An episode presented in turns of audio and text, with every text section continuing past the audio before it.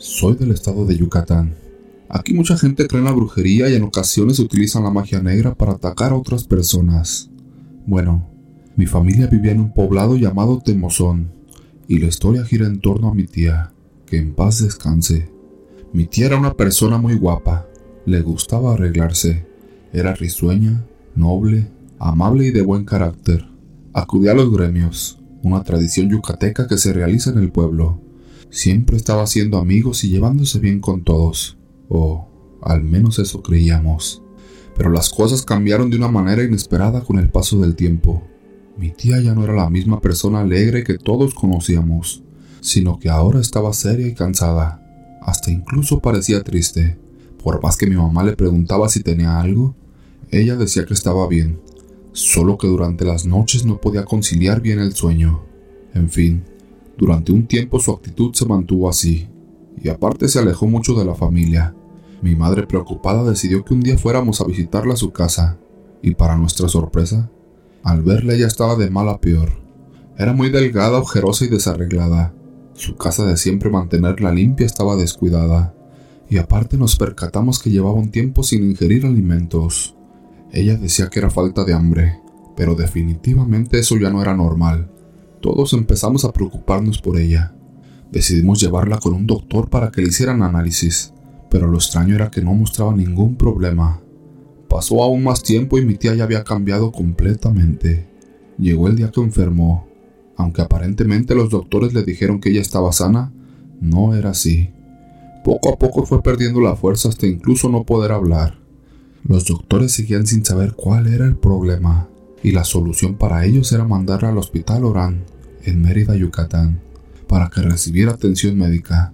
Los que conocen o han oído hablar de ese hospital saben cómo es la situación ahí. Mi mamá y demás tías estaban muy preocupadas por su hermana, así que decidieron buscar otra alternativa, la magia. Fueron a visitar a una señora que hacía brujería. Le contaron todo y ella recomendó unas hierbas y brebajes para que cuando fueran a visitar a mi tía al hospital, se las dieran a beber. Desafortunadamente esto no hizo mejorar a mi tía. Al contrario, mi mamá y mis tías se dieron cuenta que la salud de mi tía estaba empeorando drásticamente. Decidieron ir con otra señora, una espiritista de Valladolid que realmente era muy caro atenderte con ella. Le contaron la situación y hasta los mejurjes que la bruja anterior les había dado. La espiritista comenzó a leer las cartas mientras mi madre seguía explicándole y dijo que cuando te hacen brujería se va haciendo por etapas, y mi tía ya estaba en la etapa de velación, donde ya no quedaba más por hacer. Le dijo que la bruja anterior con la que habían acudido por primera vez era quien estaba haciendo la maldad a mi tía. Por esa razón no mejoraba su salud. Obviamente mi madre y mis tías se sorprendieron. No sabían por qué la bruja quería hacerle daño a mi tía si ni siquiera la conocía pero el espiritista les explicó que al parecer una persona muy allegada a la familia de mi tía había ido con ella para hacerle algo de magia negra. Resulta que, en una ocasión, mi tía y su cuñada pelearon horrible. Ellas nunca habían llevado una buena relación, y en una reunión familiar que hubo después, tuvieron ambas que tolerarse la presencia, aunque supuestamente su cuñada le puso algo a la comida de mi tía que le ocasionó ese mal. Desde ahí comenzó todo. La espiritista dijo que no podía hacer nada ya, que si hubieran ido con ella desde el principio hubiera más esperanza de poder salvar a mi tía. La única opción que les dio era mejorarla por unos días para que la dieran de alta en el hospital y sacarla de ahí para que llegara a descansar a su casa. Mi familia accedió y volvieron a darle menjurjes a mi tía. En el proceso de tres días efectivamente mejoró bastante y lograron sacarla del hospital. Cuando le llevaron a su casa, mi madre me habló rápidamente para decirme que si me quería despedir de mi tía. Yo acudí rápidamente. Cuando llegué, mi prima la tenía abrazada mientras le rezaban. Poco a poco mi tía se fue desvaneciendo hasta dar su último suspiro. En su acta de defunción, el doctor puso que había muerto a los 53 años de edad por causas naturales. En su funeral llegó la espiritista que la había sacado del hospital e hizo unas oraciones para que su alma descansara en paz y no fuera atrapada por el maligno. La verdad, fue un proceso muy triste para mí y mi familia lo que tuvimos que vivir. Segundo relato. Esto pasó hace unos 5 o 6 años, cuando yo estaba embarazada. A través de mi abuela y mi mamá tenía contacto con una persona que leía las cartas, hacía limpias y otras prácticas similares. Sin embargo, esta persona trabajaba con la santa. No sé si fue el impacto o el poder de la mente, o si en verdad existen estas cosas, pero muchas de las cosas que me decía se iban cumpliendo o ya habían ocurrido. Por eso, accedí a pedirle un trabajo para que no me separaran del papá de mi hija. Como pago además del dinero tenía que ponerle veladoras, prenderle cigarros y ponerle dulces a la santa durante varios días. Pero, en una ocasión, no pude hacerlo y pasaron los días. Las personas me decían, necesitas cumplirle, porque después se molesta y cosas así por el estilo. En esos días salimos de vacaciones a la playa durante la Semana Santa. Solo fueron dos o tres días a lo mucho. De regreso, nos dejaron a mi hermana y a mí en la casa solas para llevar a otros familiares a otra ciudad cercana. Mi madre me dijo, son las únicas llaves. No se vayan a quedar dormidas porque después nos dejarán fuera. Cabe recalcar que ya era muy tarde y la casa era grande con un patio amplio. Sin embargo, caí rendida en la cama de mi madre ya que estaba más cerca de la calle. Solo quería escuchar cuando llegaran. Incluso me dormí boca abajo y atravesada. Pero mi preocupación era bastante, y aún dormida tenía el pendiente de abrir la puerta. Apagué la televisión y estando ya dormida sentí que mi mamá me gritó. En mi sueño respondí, ya voy pero en ese momento sentí que alguien entró al cuarto y se sentó en la cama. Me tocaron el hombro como cuando te despiertan, pero sentí a la persona muy molesta. Aunque estaba muy cómoda me enojé y me levanté rápidamente para regañarlos. En cuanto volteé, vi una sombra oscura, la figura de la santa. Se dirigió al pasillo de la casa y desapareció. En ese instante quedé en shock y tenía mucho miedo. Estaba llorando por el miedo sin poder moverme. Llamé a mi hermana muchas veces, pero ella no respondía. Les juro que sentí un miedo horrible como nunca antes, y no podía dejar de llorar porque sentí que alguien subió a la cama y me tocó el hombro. Jamás le comenté este incidente a la señora que leía las cartas, pero supongo que fue para recordarme que tenía algo pendiente. Hasta la fecha, le tengo mucho respeto a todo esto, y mi consejo es no prometer algo que no puedan cumplir, porque podrían ocurrir cosas inquietantes después. Cuando me casé, jamás imaginé todo lo que viviría al lado de mi esposo. Sabía de la maldad y la envidia de algunas personas, pero no a qué grado llegaríamos. Llevábamos tres años de matrimonio con sus altas y sus bajas, pero siempre juntos y tratando de salir adelante. Él se dedicaba a vender vacas y también dedicaba mucho de su tiempo a curar, ya que él había nacido con ese don. Podría estar muy cansado, pero si alguien lo buscaba pidiendo ayuda, él decía, no puedo negarme a servir, porque mi Dios bendito me dio esta misión. Lo vi ayudar a mucha gente, ricos, pobres, creyentes, no creyentes, hombres, mujeres y niños que se encontraban muy mal y terminaban por sentirse bien de los males que los aquejaban. Bueno, pues aquí comienza esta historia. Una noche nos fuimos a dormir. Yo comencé a tener un sueño muy inquietante. Soñé a mi esposo en la vereda de una colina.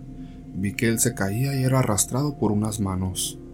Después esas manos empezaban a tener cuerpo. Vi tres sombras de mujeres que lo tomaban y lo metían en una caja de madera. Luego le echaban tierra encima hasta cubrirlo. Las vi hacer algo con las manos y escuchaba cómo recitaban algo entre susurros. Yo desesperada, trataba de llegar hasta él, pero ellas me lo impedían. En ese momento desperté sobresaltada y vi que eran las 3 de la mañana. Me acerqué a mi esposo y lo toqué. Estaba titiritando de frío.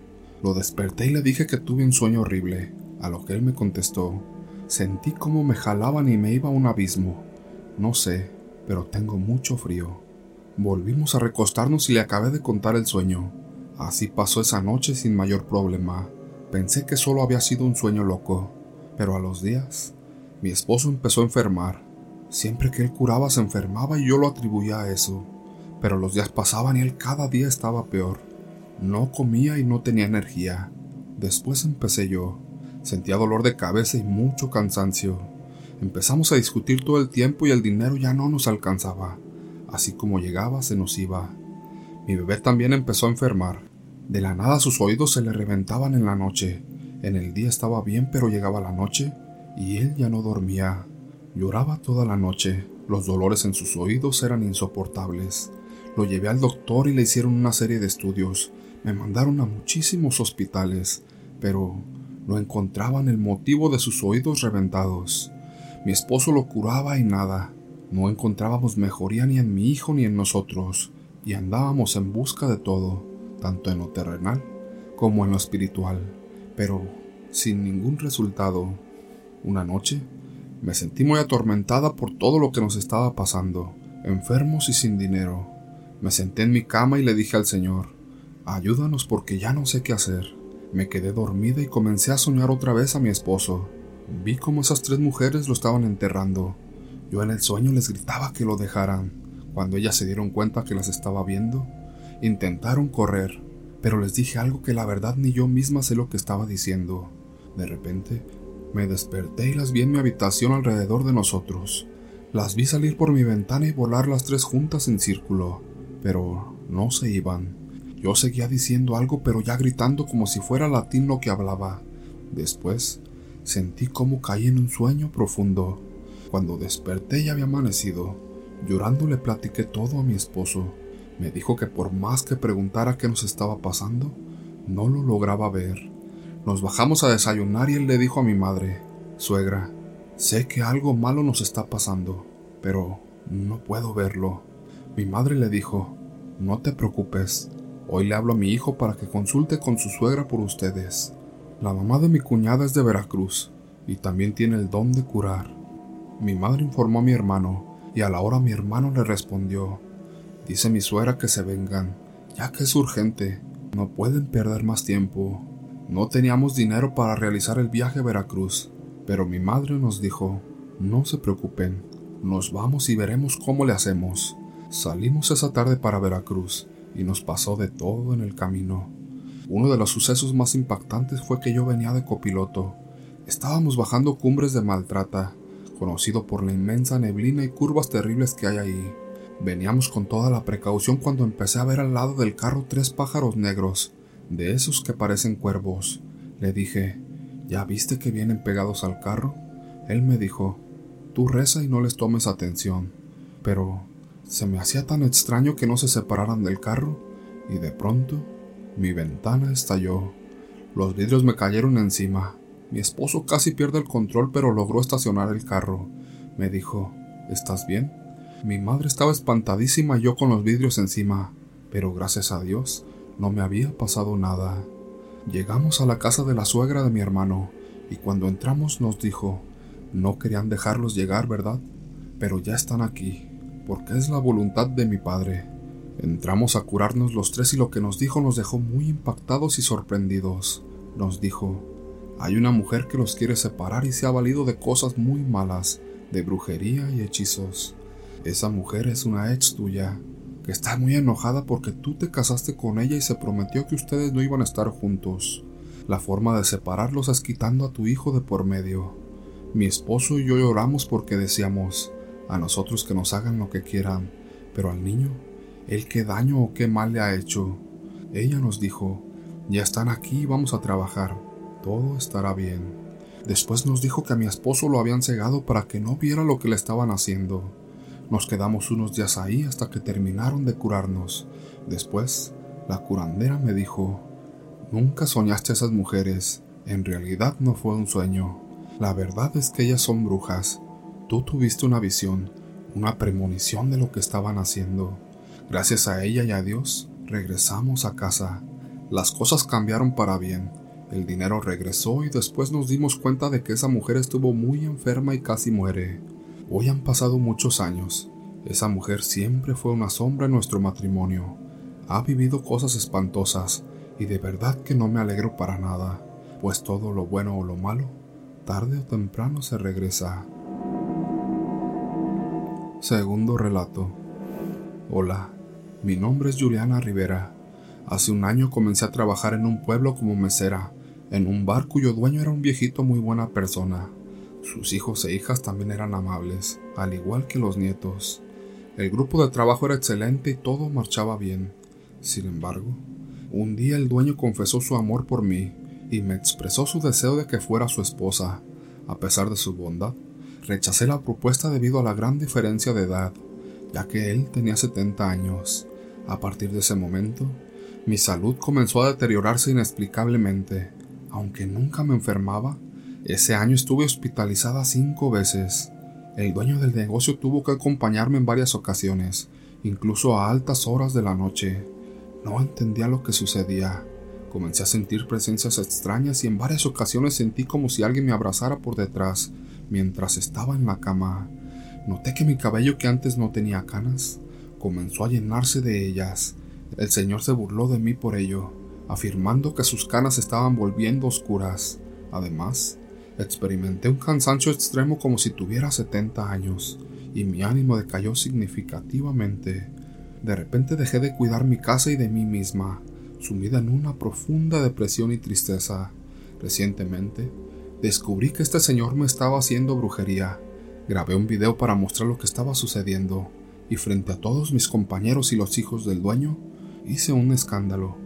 Le expliqué cómo mi salud se había deteriorado desde que rechacé al señor y cómo él me estaba afectando. Mostré pruebas y revelé que guardaba fotos mías y de otras jóvenes en su celular, evidenciando su comportamiento inapropiado. Después de orar y devolverle toda la brujería que me había enviado, sentí una liberación y una energía renovada en mi cuerpo. Sin embargo, me siento triste y traicionada por alguien en que confiaba. Ahora, me enfrento a la dificultad de haber perdido mi trabajo y a la desconfianza hacia ese señor, que resultó ser malintencionado y causante de mi sufrimiento. No confíen en nadie. La maldad puede venir de donde menos lo esperas. Tengo dos hermanas. La mayor se llama Cintia que me lleva tres años, y la menor es Claudia a la que yo le llevo dos. Todo sucedió hace unos 15 años aproximadamente. Cuando mi hermana Cintia se casó ella tenía 23 años de edad. La vi tan feliz y contenta que me alegré mucho por ella. Pasaron dos años y mi hermana menor contrajo nupcias. Yo de verdad me alegré porque amo a mis hermanas y quiero que sean felices. Pero empecé a tener pensamientos de que tal vez ya se me iba el tren, como vulgarmente se dice. No tenía mucha suerte con los chicos y poco a poco me empecé a resignar. Cuando cumplí 28 años conocí a un muchacho en la playa de nombre Armando.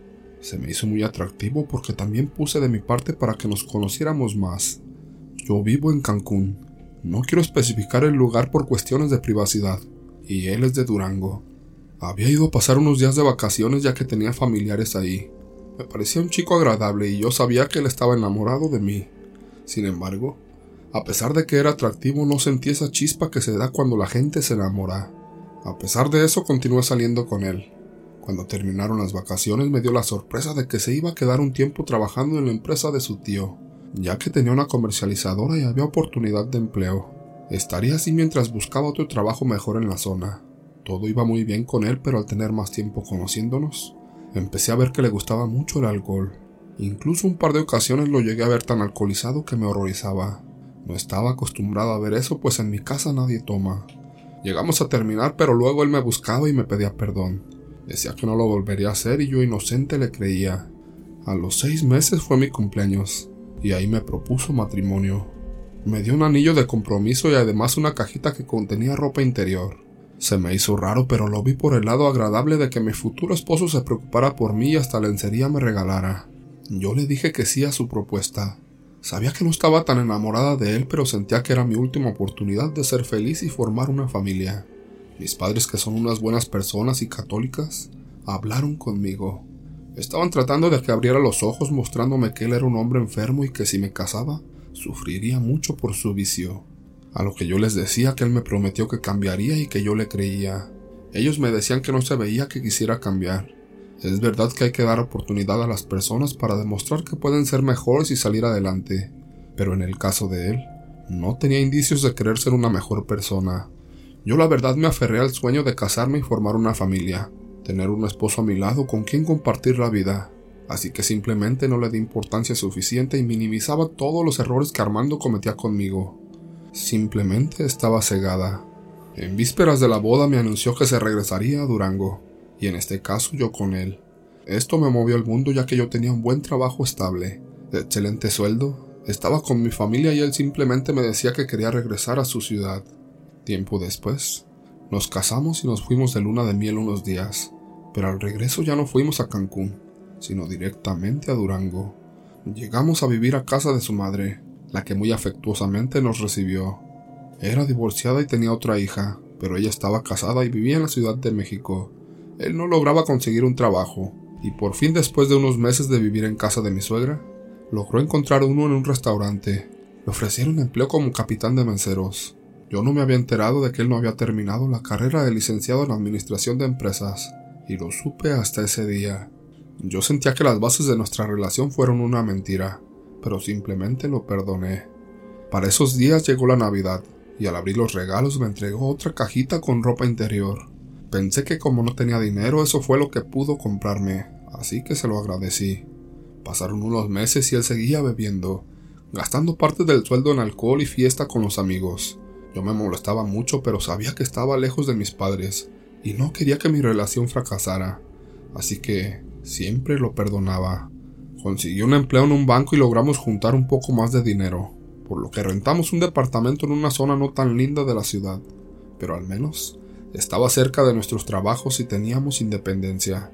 Yo me sentía feliz porque por fin tendríamos la casa completamente para nosotros.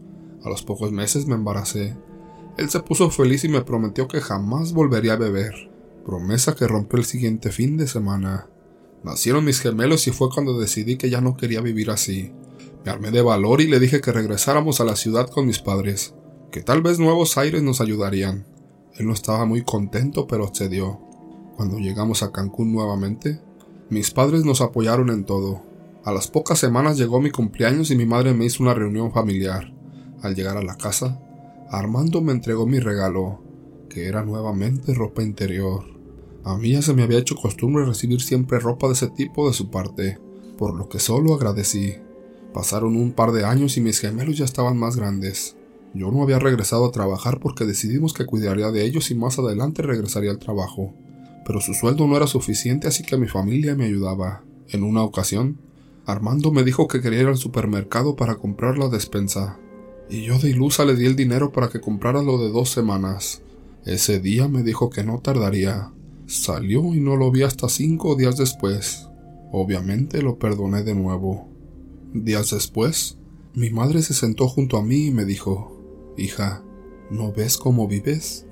Siempre estás preocupada con qué vas a vivir o comer, o si él se va a llevar el dinero y gastarlo en alcohol. ¿No ves que has perdido mucho peso? Ahora tienes fácil 15 kilos menos. Te veo siempre preocupada, pensando en la vida. Yo no entendía nada. Le decía que estaba bien y que era feliz, y que simplemente como no me pegaba, significaba que me trataba bien, sin ver que un acto de maltrato no era darme lo necesario para alimentarme y alimentar a mis hijos. En otra ocasión, mi mamá me dijo que la acompañara a comprar unas cosas, y que Claudia, mi hermana menor, cuidaría a los gemelos, a lo que yo acepté sin problema. Llegamos a una casa que estaba muy linda por fuera, con jardines y una banca de madera. Timbramos y una señora muy amable nos abrió la puerta. Nos saludó e invitó a pasar. Nos sentamos y mi madre me la presentó.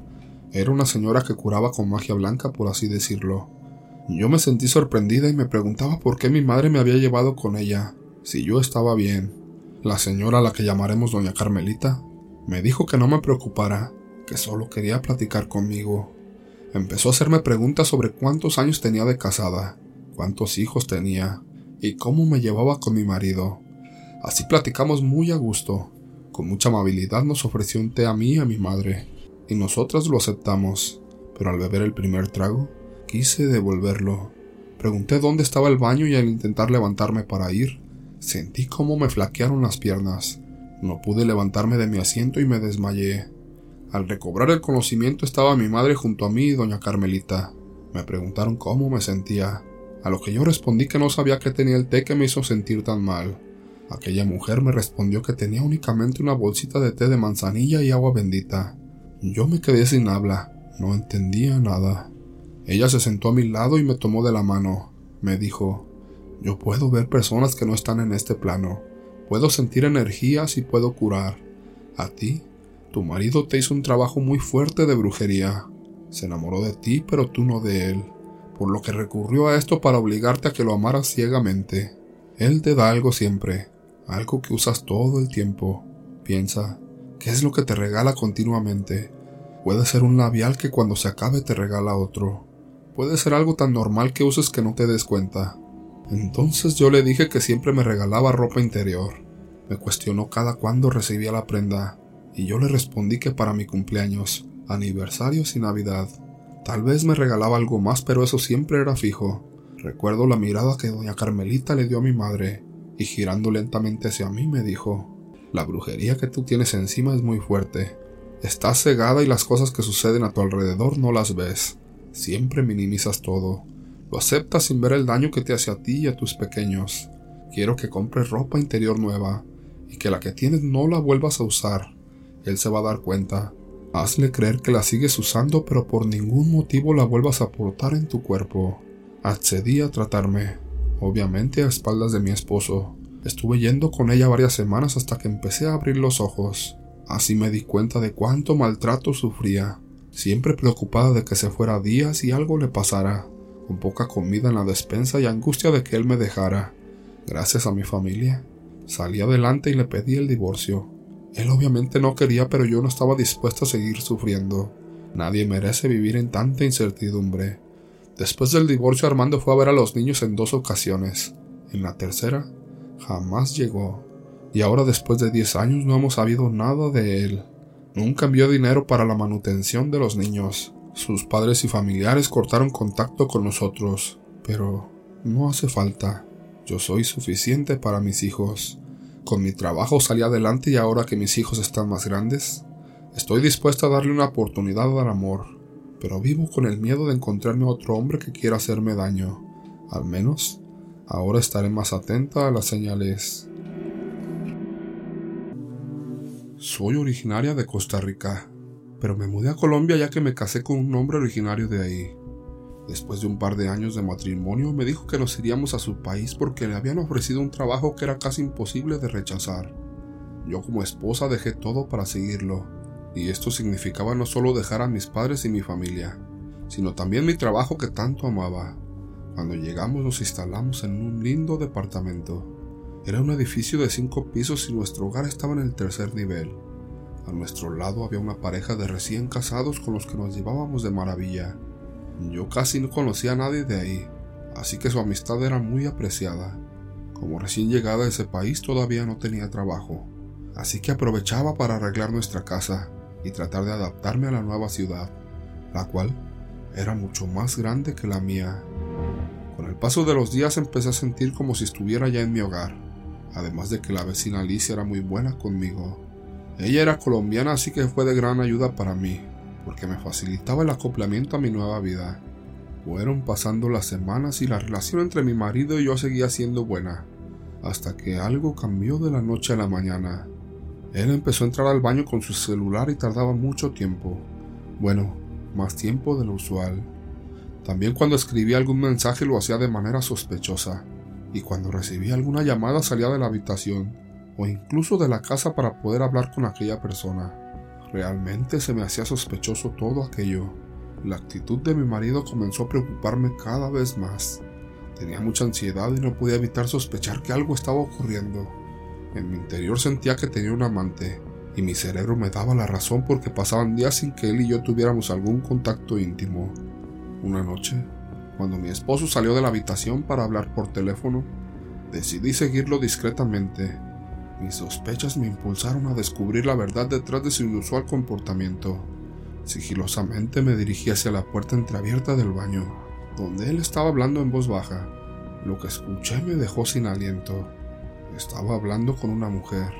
Le decía que la extrañaba y que estaba pensando en cómo iba a hacerle para irse con ella el fin de semana, que tenía ganas de estar a su lado y dicho de manera decente, que quería compartir con ella su cama. Yo me hice la desentendida y me acosté rápidamente, haciéndome la dormida. Él salió del baño y se recostó. Ese frío que sentí entre nosotros fue algo que jamás pensé que sentiría con él. Pasaron los días y mi marido comenzó a llegar más tarde del usual.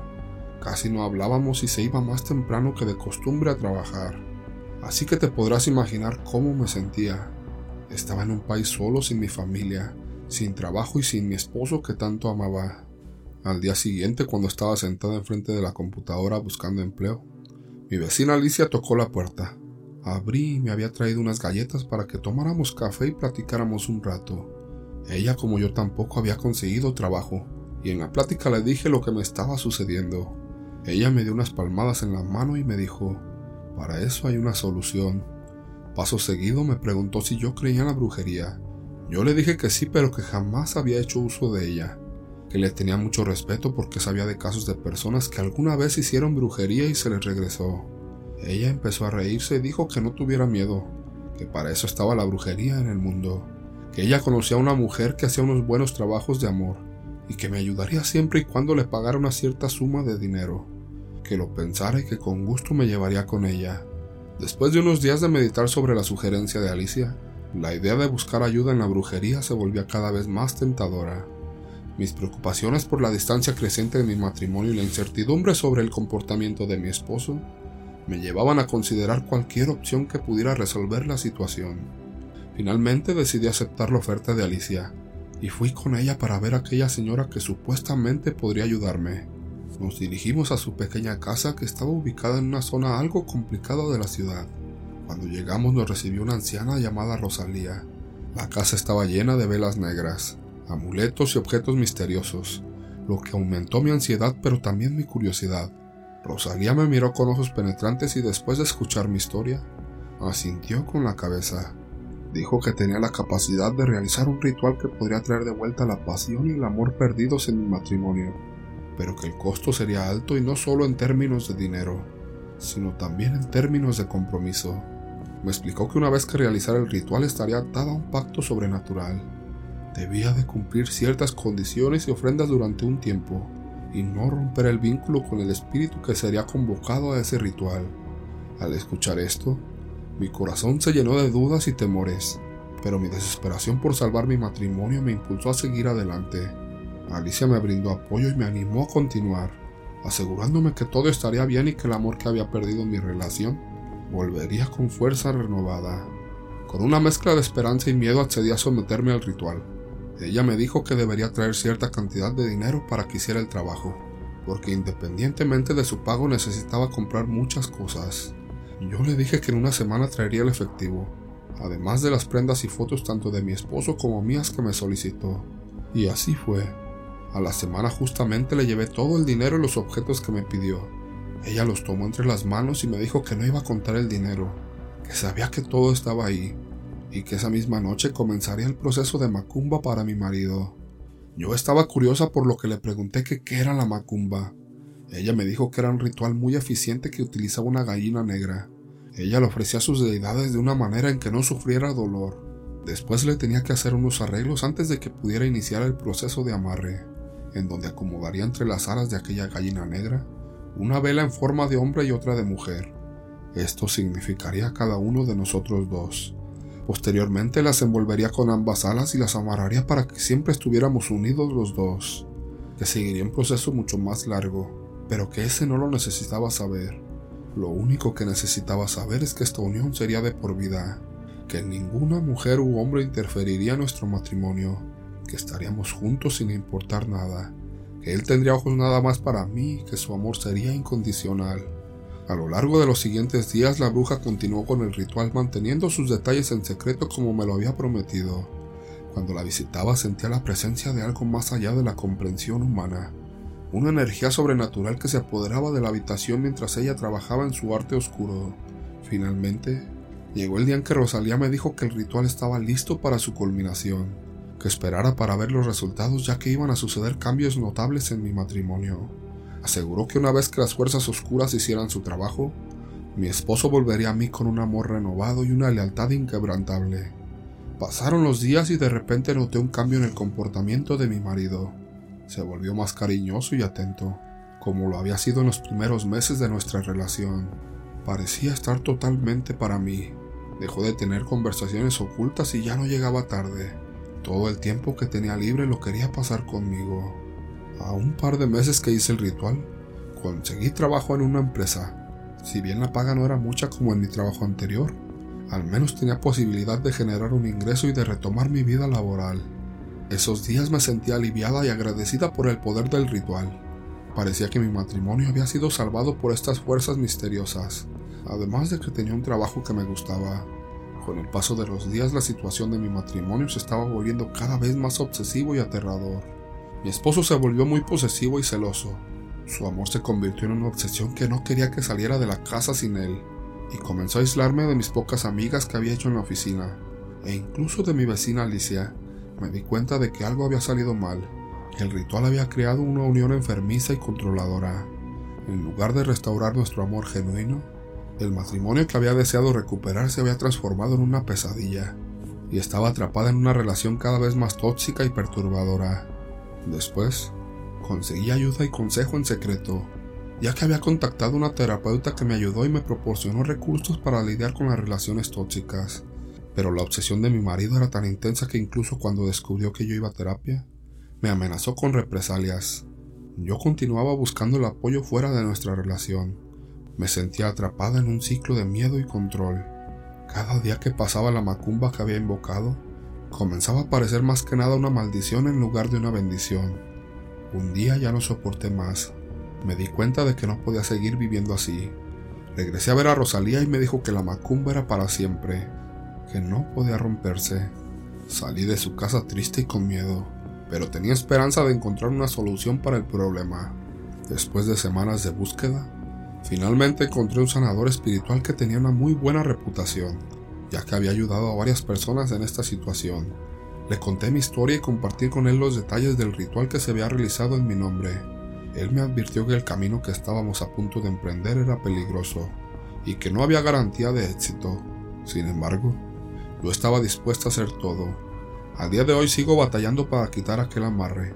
La situación ha sido complicada porque si bien yo ya me separé de mi esposo, él todavía sigue buscándome, ya que por desgracia o afortunadamente quedé embarazada en los días en que nuestra relación estaba maravillosa, así que él está insistiendo en que vivamos juntos nuevamente para criar a la niña. No cabe duda que las decisiones que tomamos en momentos de desesperación pueden tener consecuencias duraderas y a veces impredecibles. Estoy decidida a mantener mi decisión, por lo que le pedí el divorcio. Esta lección ha sido muy dura para mí, pero la experiencia me ha hecho ser quien soy en la actualidad. Estaba feliz. Por fin había conseguido hacer realidad mi sueño de casarme con María. Ella lo era todo para mí. Me tenía loco de amor. Yo no sé qué me dio, pero me sentía muy feliz junto a ella. Me llenaba de orgullo y felicidad verla junto a mí y ver al sacerdote dándonos la bendición en el nombre de Dios. Para mí era la culminación más grande de la felicidad y del amor. Ella era la mujer ideal. Yo la conocí en un local comercial que era de mi propiedad.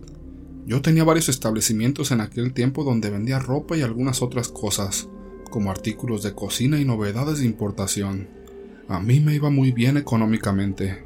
Al mes yo recibía ganancias bastante jugosas y mi vida era de un nivel bastante bueno. Eso atraía mucho a las chicas y muchas de ellas querían salir conmigo y tener algo más. En su momento me aproveché de eso para sentirme todo un don Juan, Salía con una y luego con otra.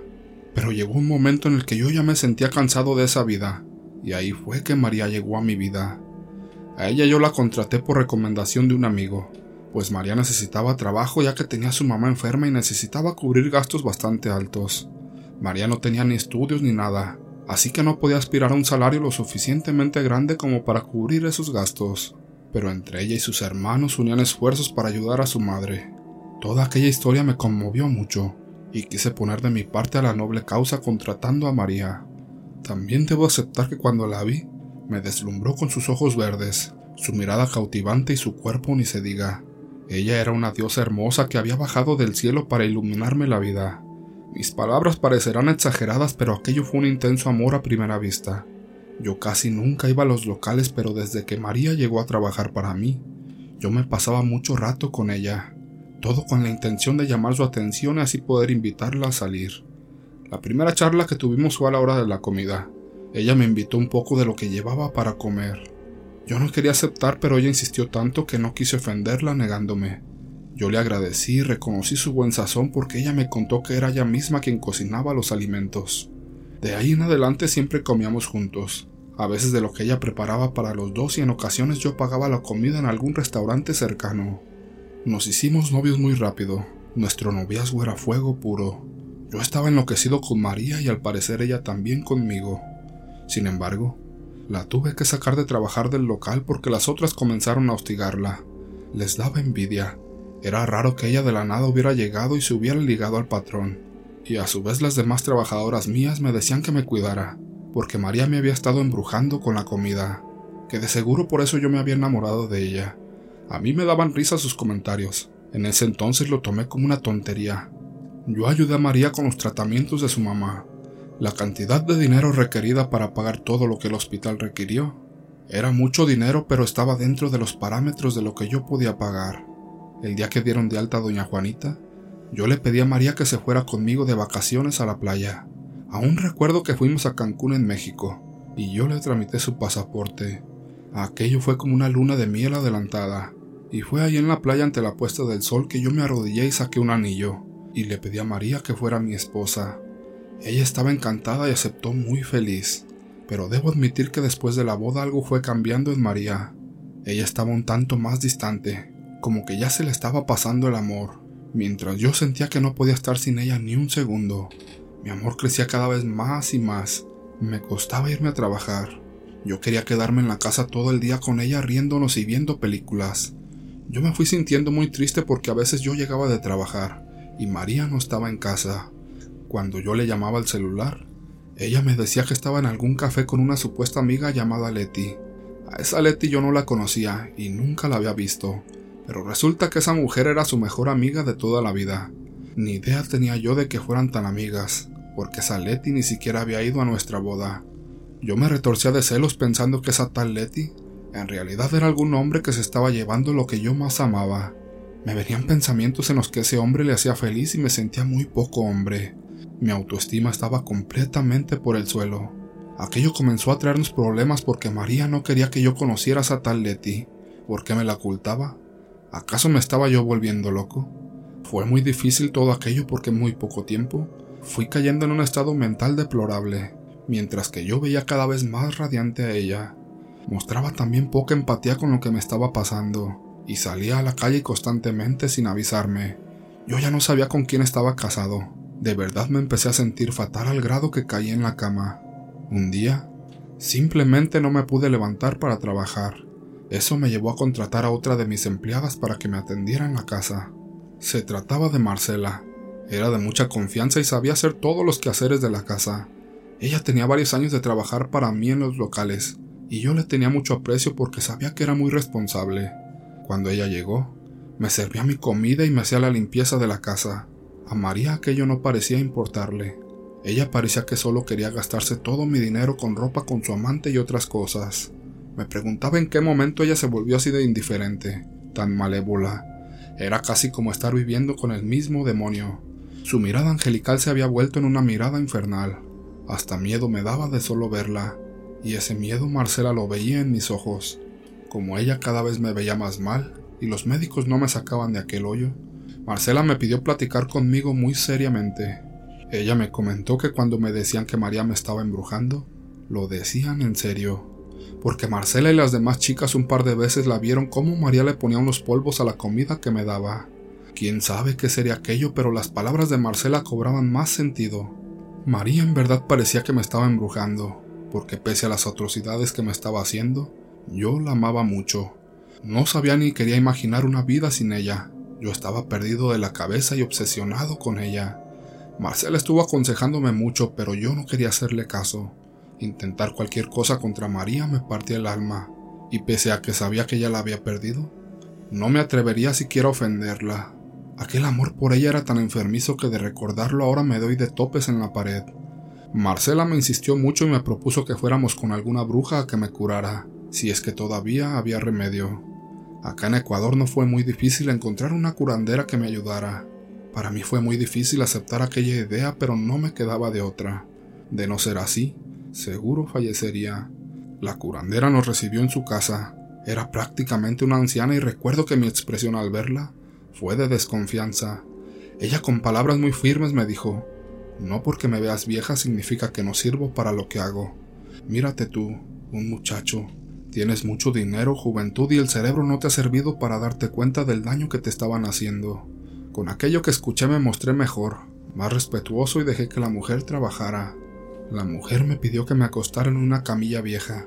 Después me quitó casi toda la ropa por completo, lo cual me hizo sentir un poco de pena. La mujer estuvo pasando las manos por encima sin tocarme. Las palmas de sus dedos emanaban un calor especial muy agradable y reconfortante. Después de eso la cosa cambió cuando la mujer puso sus dedos índice y medio. Es como si me los clavara en puntos que solo ella sabía. ¿Para qué servían? La explicación que me dio es que necesitaba drenar la mala energía que me habían sembrado y que se había acumulado en esos puntos. Les juro que yo quería llorar como un niño indefenso. Lo que la mujer me estaba haciendo fue de las cosas que más me han hecho sufrir.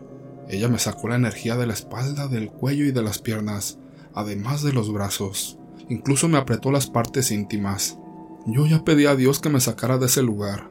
Al final la mujer me dio algo de beber muy caliente y me pidió que lo tragara de un solo sorbo. El sabor de aquel brebaje era asqueroso, parecía viscoso. No tengo idea de qué era, pero al par de minutos la bruja me pidió que me acostara, y ella hacía movimientos como si me estuviera jalando algo invisible de mi corazón. Yo en efecto sentía como si me sacaran una aguja muy grande. Eso me dolía bastante y yo gritaba. Marcela veía con angustia todo lo que me estaban haciendo. Yo terminé rendido y completamente inconsciente por más de dos horas.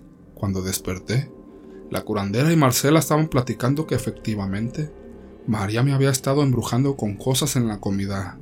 Ella me vio vulnerable y por eso vio la posibilidad de que yo me enamorara de ella, para así poder acceder a una mejor calidad de vida. Lo peor vino cuando la bruja me dijo que María estaba tratando de acabar conmigo, para así quedarse con todos mis bienes y vivir plácidamente al lado de su amante. La bruja me confirmó que María salía todos los días con aquel hombre, y tenían un romance.